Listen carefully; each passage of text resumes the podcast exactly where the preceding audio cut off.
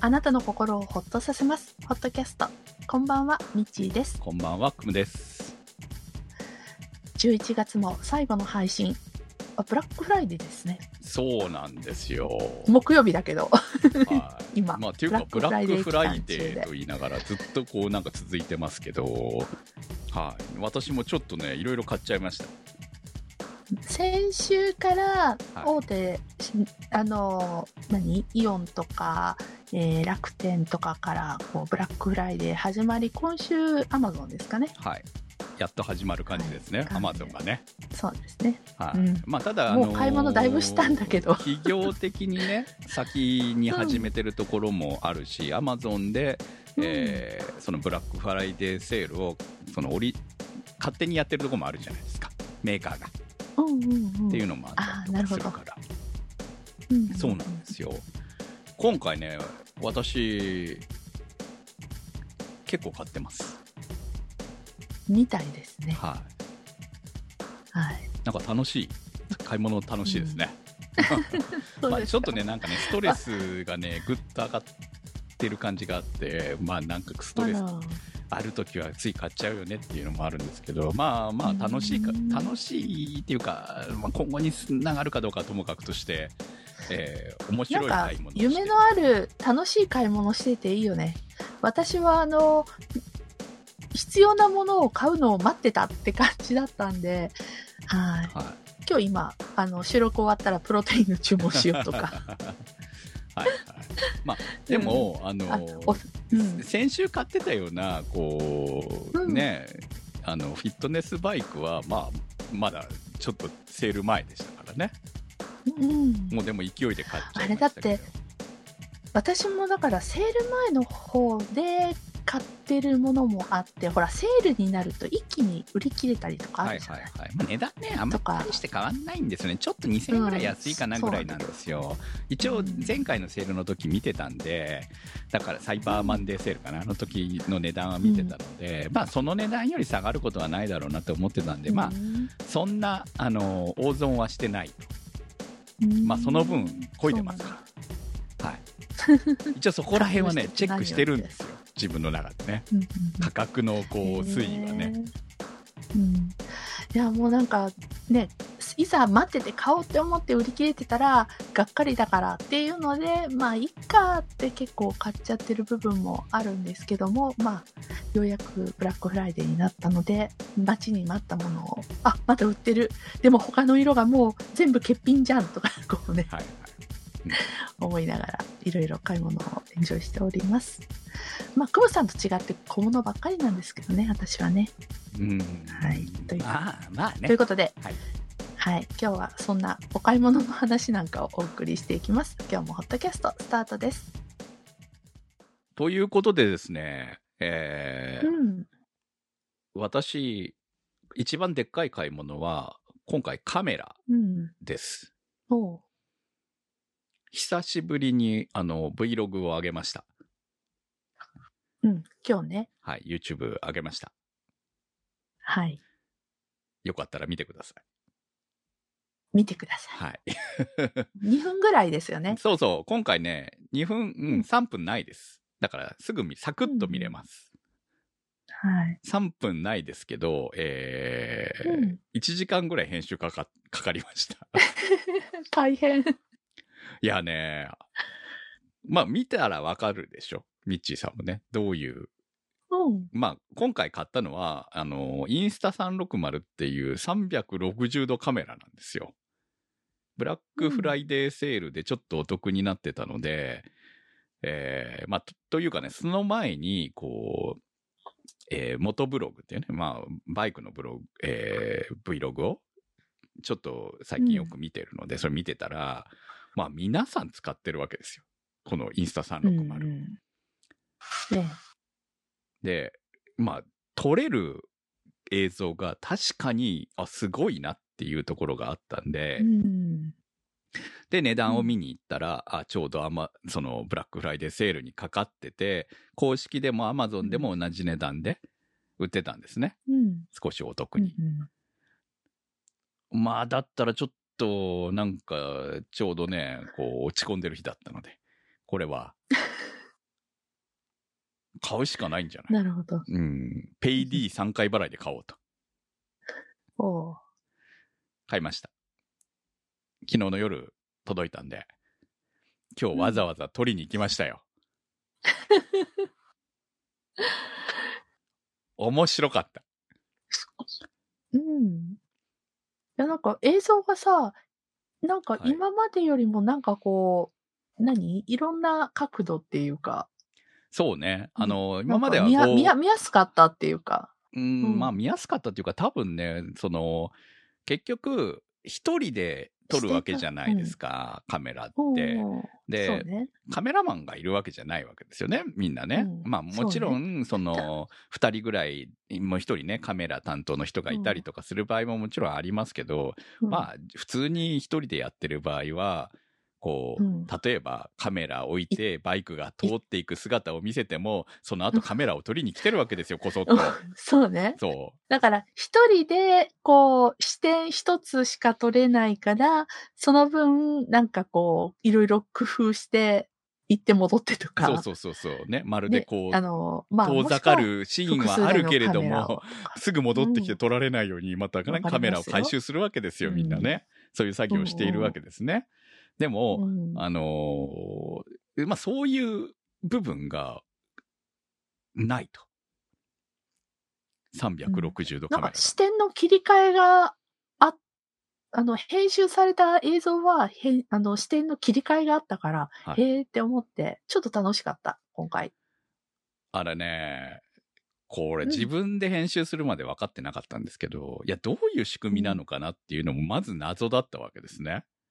うんうん。まあ、とにかく360度カメラなんですよ。前面と後ろ、うんまああ、表と後ろにカメラがついてて、えー基本同時に全部の画像を撮っているわけですね。あじゃあ、で編集の時は切り取る感じなんですか？そうです、そうです。だから、あのーカメラっていうか、カメラをさ、まあ、アプリとかでも見れ、あ iPhone のアプリとかでも見れるんですけど、それで見ると、要はぐるぐる見れるわけ。撮った映像を。うんうんうん。自うん。分の視点をどこにでも置ける。なるほど。だから再生すると、まあ、こう、まっすぐ前を見てる動画にもなるし、えー上も見れるし、下も見れるし、横も見れると。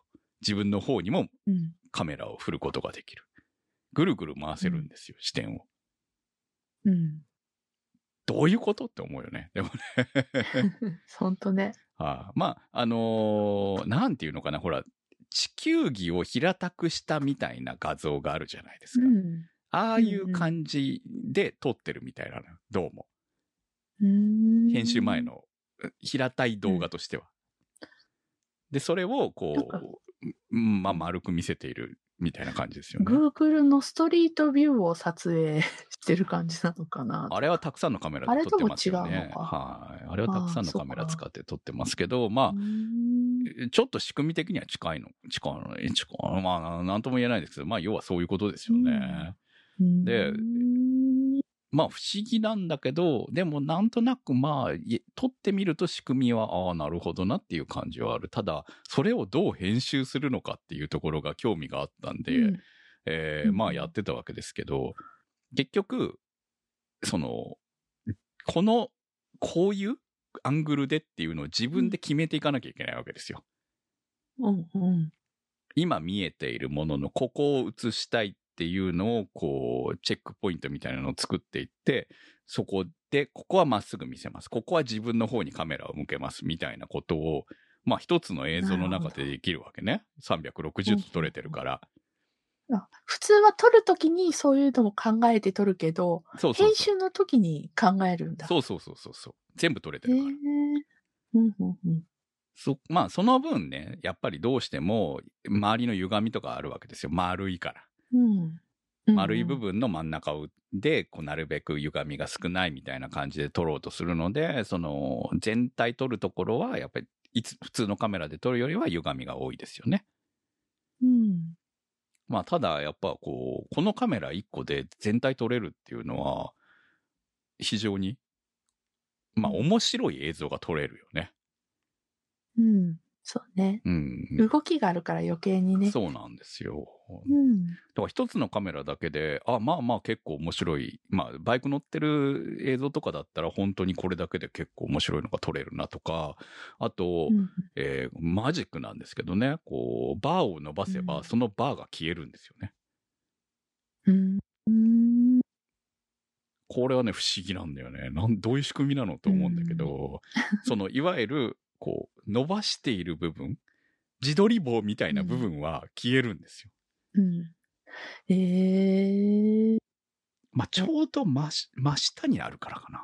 真下が消えるみたいな感じかな。うん。カメラのレンズが届かない範囲がありますよね。うん。多分そこなんだと思うんですよね。だからまあそこは消えてくれるので、あの、いわゆるドローンで撮ったような感じ。伸ばせば。伸ばせば伸ばす。ちょっと宙に浮いてる感じの。そうそうそう宙に浮いたカメラで撮影してるような感じになるんですよ。ええこれはちょっとね、あの、驚きうん。だったなということで、えーまあ、ただね編集するときね、ぐるんぐるん回るんでめっちゃ気持ち悪いんですよね。まあ、うんぐるんぐるん回るというか、ぐるんぐるん回ってるのを固定しながらさつ、あの、撮影じゃないけどさ、こう、動画に落とすためにそれを作ってるわけね、うんまずね。まあ、そういう画面を、え映像見ないといけないそうそう、っていうので。見て、えーちょっと固定して、さ、その、まあ、動画を落とし、動画に落として、またそれを再編再度つなげて編集するっていう作業をしてたんですけど、いや、まあ大変だけど、あの、まあ確かに見たえ映像は派手ですよね。うん。うん。っていうのが、えー撮れたんでよかったら見ていただいて、私が今何を言ってるかっていうのをちょっと感じていただければと思いますけど、まあそんなカメラをね、えー買ったという話です。多分ね、あの、いずはいれいろいろ観光地にも行きたいと思ってるんで、またその時にうん。長い動画が上がるんじゃないでしょうか。まあ今回お試しで、とにかくうん。撮ってきたっていうのをあげましたんで。はい。うん。はい。一人でね、撮るときやっぱりね、このカメラ便利でした。だから今まで、うん。うんどうしてもね、2カメとか使えない、あの iPhone のカメラと、えー首から下げてるカメラだけ、GoPro だけでやってた感じ。うん。で撮れない映像がやっぱり撮れるっていうのはね、1台でね、うん、これはいいなっていうね。うん。ちょっとなんか革革命感をもうね、みんな多分去年ぐらいから1年2年ぐらい味わってたんでしょうけど、まあ初めて味わったというところでね。ね、あの、あ、YouTube で見てた、こんな感じの映像って、あ、このカメラだったんだ、みたいうそそう、このカメラで撮れば撮れるんですよ。意外と簡な。単になるほどって思いました。難しくはない、本当にね。はいうん。はい。はい、もういいですか？お買い物話。うん、とりあえず。他には、はいはい。あとはね、えっ、と、先週、うんフィットボックスを買ったということで、まあ毎日続けてるんですけど、そうね。はいあの3代目のバイクね。はいはい。でエアロバイクですけど。体重計が欲しいっていう話を先週してたんだよね。うん、そうね。は買う買いました。はい。届、届いて。それもブラックフライデあれ、これはブラックフライデーじゃなくて、アンカーの家電ブランドが出している、えー体重計なんですけど、これが、ー。うん。最初ね、オムロンユーフ、ィー、ユーフィーですね。うんオムロンか何かを買おうと思って見てたんですけど、うん。結構お値段1万前後するんですよ。で、1そうなの。スマホ、スマホうんと連携できるのがね、高いよね。そうなんです。うんしかも、ちょっと前に出たやつで、なんかいろいろこう、うん機種によって、その評判が様々だったりとかしたので、うん。で、まあ、それで1万前後かって思ってたから、まあ1万前後っていうかもう 1, 1万超える？か超えないかぐらいなんだよね。だからね。だったので、えー、そしたら今、なんか、その、アンカーのユーフィが出している、えー、体重計のブラックが出たということで、そのブラックバージョンだけ値段がちょっと限定数安いっていうのが出てまして、うん。もうこれは今買えと言ってるようなもんだなと。うん。ということで、えー速攻注文して、えー届きました。うん月曜日に届いたのかな。うん。うん。めっちゃいいですよ。まあ、体重計にめっちゃいいっていうのもおかしいですけど、乗ったら、その、体重、体組成系はいはい。なんで、いろんなデータがもうスマホにさっと入る。そうですねあの、私が買ったやつは、うん Bluetooth と、あの、Wi-Fi がついてるタイプ。プロモデルなんで、プロモデルって言ってもね、5500円でしたからね、私が買った時ちなみに今ははいはい6990はい円で。販売されてます。はい。でもね、ほら、アンオムロンとか買ったら1万円ですよ、それが。で、そうなのし。かも、だから私もうん、体重計買うとき、その高さで、んまあじメモすればいいや。うん自分が紙とペンでやればいいやって思ったんですよ。もしくはね、スマホで打ち込めばいいやって思ったんだけど、結局今そこが壁。めんどくさいじゃない、やっぱ。毎日辛い。うんうん。まあ、体重はね、メモれてもねうん、その、体脂肪とかまで毎回メモるのかとかさ、たくさんの週一で一応全部メモってますよ。たくさんのデータが出てくるじゃない？たくさんのデータを。毎日メモるのかっていう問題もあって、じゃあどれをメモっとけば、うん自分のためになるのかとかさ、そういうのそも。最初考えて悩んだわけですよ。でうんもう悩まなくていいの。うん体重計唯一、乗れば、うん、欠点としては、うわ、これは記録に残したくないって思っても記録されちゃうとこだよね。いや、俺は全部残したいからいいです、別に。そう。はい。そんなのは思わないんで。はいはい自分だったら、あ今日は、で、そっとペンを置く。いやいや、だって別に自分のデータなんだから、それ誰かに見せるわけじゃないんだからいいじゃないですか。いや、それは自分自分のモチベーションの問題。ああいや、自分のモチベーションを上げるために全部記録しとかなきゃダメじゃないの？そうなんだよね。そうなんだよね。そこは肝心なんだけどね。はい、体脂肪率が今落ちてきているのを私は楽しんでますからね。うん。はいまあ私はあの、クムさんが使ってるのを見て、いや、この値段だったらちょっと、そう、値段高くないんで。そうそう。んまあ体重計ってね、壊れないんで、なかなかね、買い替えて、こう、思い切れないんですけれども、うちもそうだったんで、そう。でうちのだって3何年買っ使ってるかて、そんな乗ってないし。ね、うんだからもったいないなと思うんだけど、まあ、こう、これだけ進化すればね、うん。もう全然ありかなと。で、Wi-Fi タイプのメリットって、あの、の、乗りさえすれば、うん。あとは、えー、スマホの方に、もう自動同期みたいな感じで来るんですよ。うんうん。プッシュみたいな感じで来るんですよね。Bluetooth アプリを立ち上げなきゃいけないらしくて、そのタイミングで。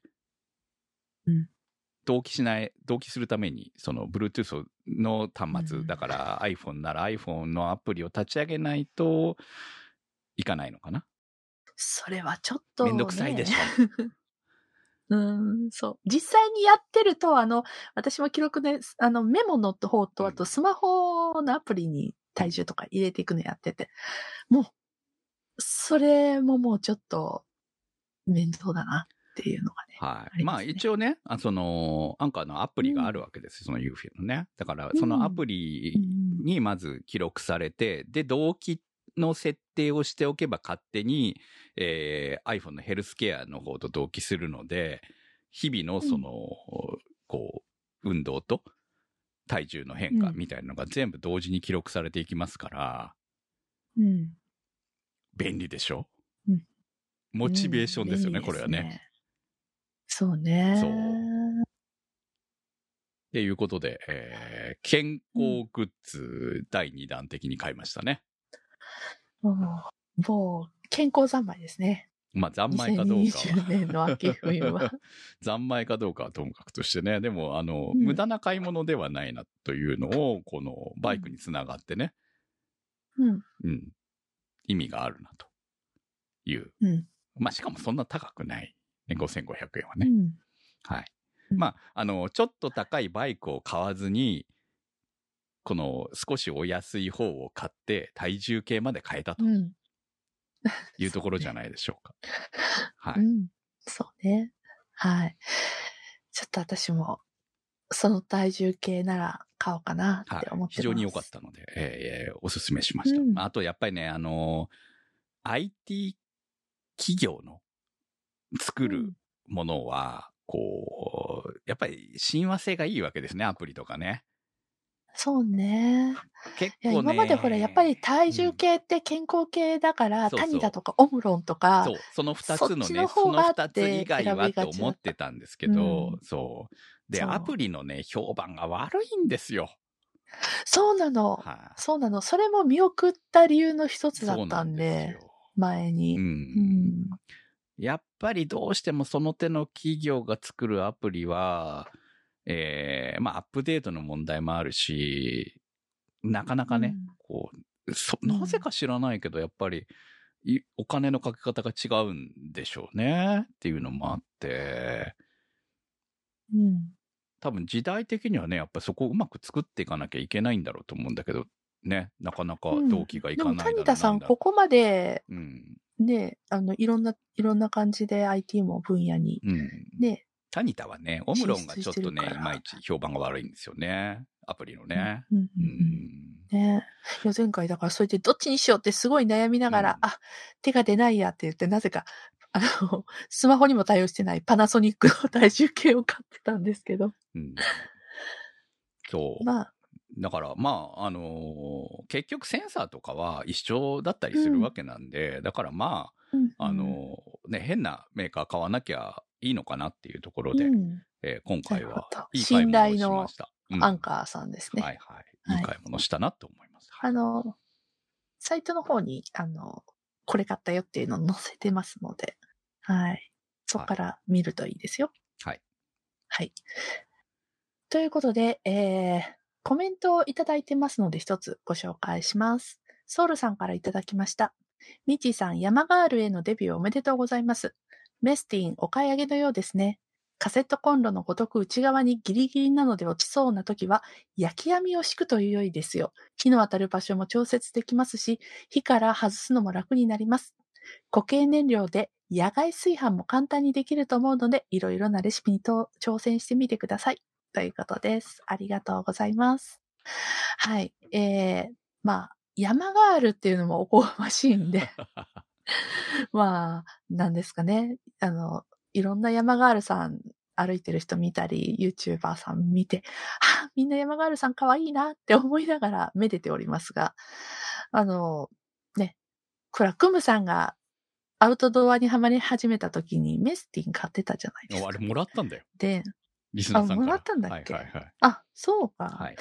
で、私もね、まあそういうの話聞いて、いろいろ見て、ね、まあ、野外炊飯するならちょっと欲しいけど、でもまだ山登ってそこで何か作るなんて余裕は全くないので、その予定は今はないんですけれども、でも、メスティンでご飯炊いてみたいっていう、なんかね、ちょっと欲が出てきまして、ちょうど折しもブラックフライデーイオンでやってて、売ってるの見かけたんで買ってみました。はい。ちゃんとあのーメスティン、トランギアにしたんだねっていうと、今ほら、いくらでも100均にすら売ってますからね。はい。そうそうそう。で、思ってたんだけど、うん、あ、トランギアかなと思って買ったのはいいけど、うん、でも、最初に、ヤスリがけからいる、バリ取りからいるって言うじゃない。トランギアはね。はあ はいヤスリあるけど、このヤスリでいいのかなってうちにあったなんか、まあ、金自分の手を怪我しなければいいだけですよ。単純にね。うん、はいそう。で、不器用なんで、すが、一生懸命やってたら、なんか表面に、後で見るとガリッとやった跡とか。いいよ、どうせすぐ汚くなる。もうすっかり、あ、味のある、はいええまだ使う前から味のあるメスティンになりました。はいうん。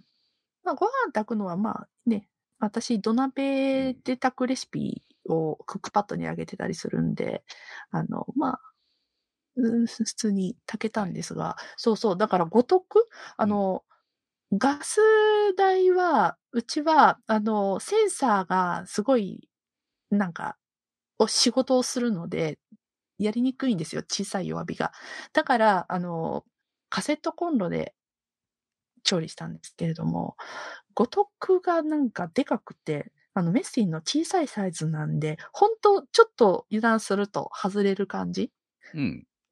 だったんです。網乗せるとどうしたらいいんだろう。はい。まあ、コメントいただきましたけど、網そう乗せる、といいです。網か、はい。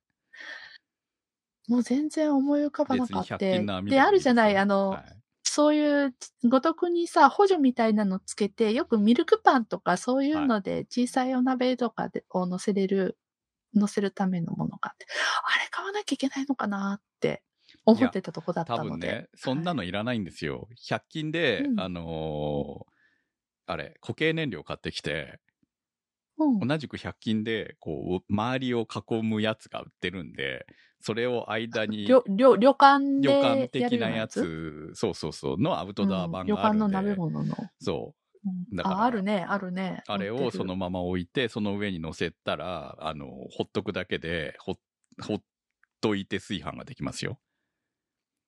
ああ、クムさんが言ってたやつねそ。う固形燃料で。固形燃料でほっといたら、えーうんほっとくだけでご飯ができると。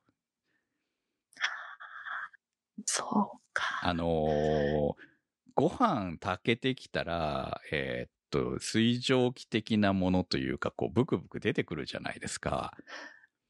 水がねあ、お湯がね、こう、うん。うん漏れるでしょ。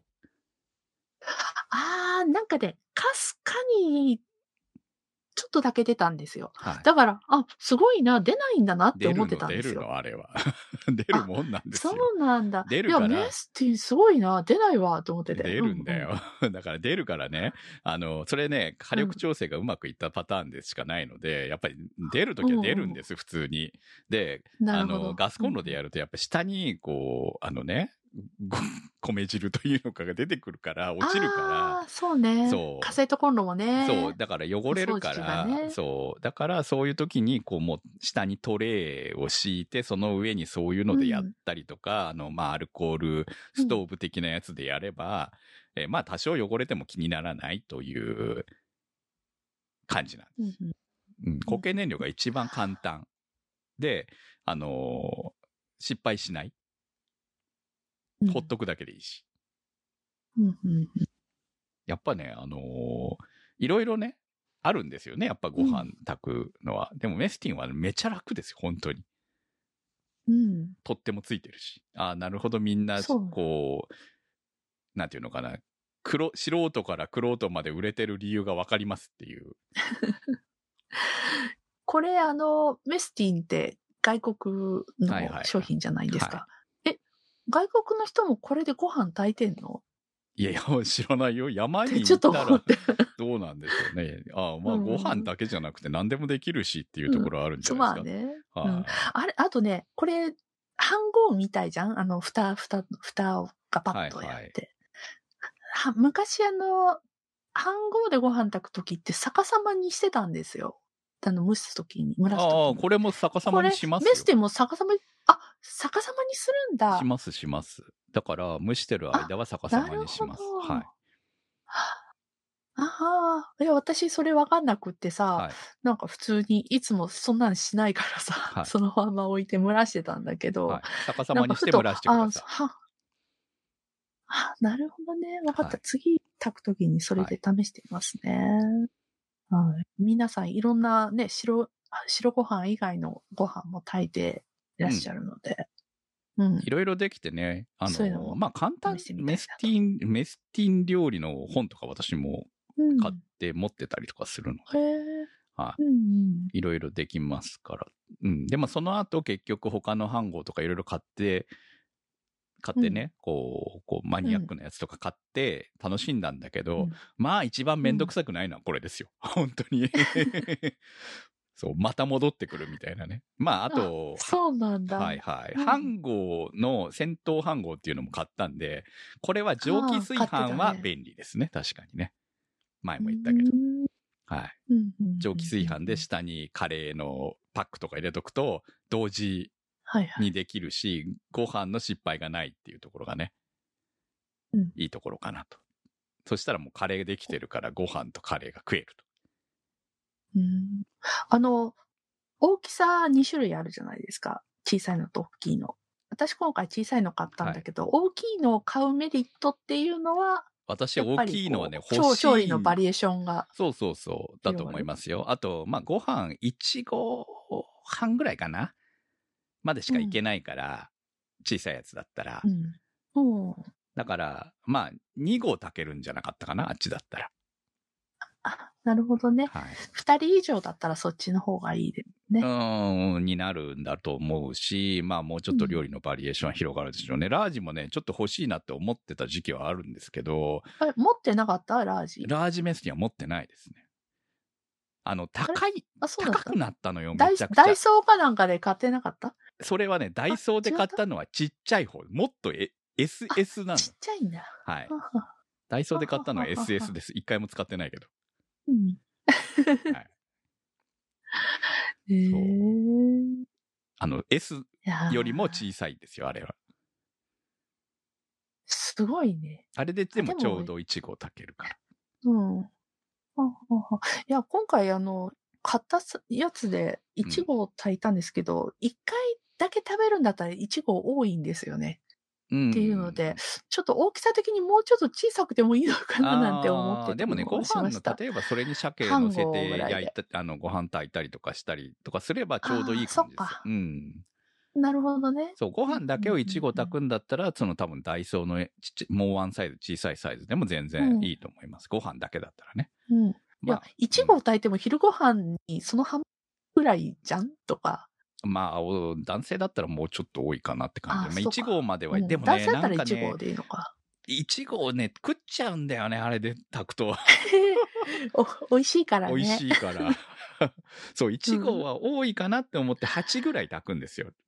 0.8ぐらい炊くんですけど。ええうんでもなんかちょっとね、物足りなさを感じるぐらいね、あ、もういいや、いちご炊いとこうとか思うぐらいになるっていうね。まあそのぐらい美味しいっちゃ美味しいですね、ご飯。うん炊きたてのご飯はね、やっぱりね。ね。あ、あと私、あの、いつもは土鍋で炊いてるんですが、メスティンって炊くと、やっぱり、か、匂いが違うんですね。土鍋はやっぱり土鍋の匂いがつくんで、はいはい。するんで、うん。なんか、あ、すごく、ピュアにご飯食べてるわ、みたいな。まあ下はちゃんとそれなりに焦げますからね。ん？焦げ、焦げませんでした？ご飯。あ、全く。ああ。わすごい、私、今回、綺麗にいったんですよ。うまくいったんです。まあ、焦げるときは普通に焦げるんで、はい。まあねそういうのも含めて、ねそうそう、そういうのも含めて、うんえーこうね、直火うん炊きのご。飯だなって感じ。うん。はい。そうね。私、あの、焦げる感じをこう、耳澄ませて音で、調整してそれはね、いくの好きなんですようますぎですね。あんま考えずにほっとくといいんですよ。ほっ ほったらかし炊飯でいいんですよ、そんなの。そうん、う。はい。はい。もうぜひ、まああの、いろまあいろ。、まだ、あの、外、外ではやらないんで、まだしばらくは家でなんですけど、楽しいんで、うん、な前にね、クムさんに送ったなんか炊き、なんか、あピラフの素みたいなのあの、アウトドア用の。はいあれ、あれも、あ、これならうん使えるのかなとか。あと私、蒸し器に使ってますよ。だから、あのー下に網を、網を敷いて。付属の網ですね。はいはい。まあ、付属というか、あの、付属じゃないわ。はい。あの、別売りの。別売りの網。あのーまあ、いろいろ、ね、安い網とかあるんですけど、あのーどうせ値段ちょっとしか変わらないんで、純正買った方がいいですよ。トランギアが出してる。、お店でトランギアコーナーがあって、はいはいはい。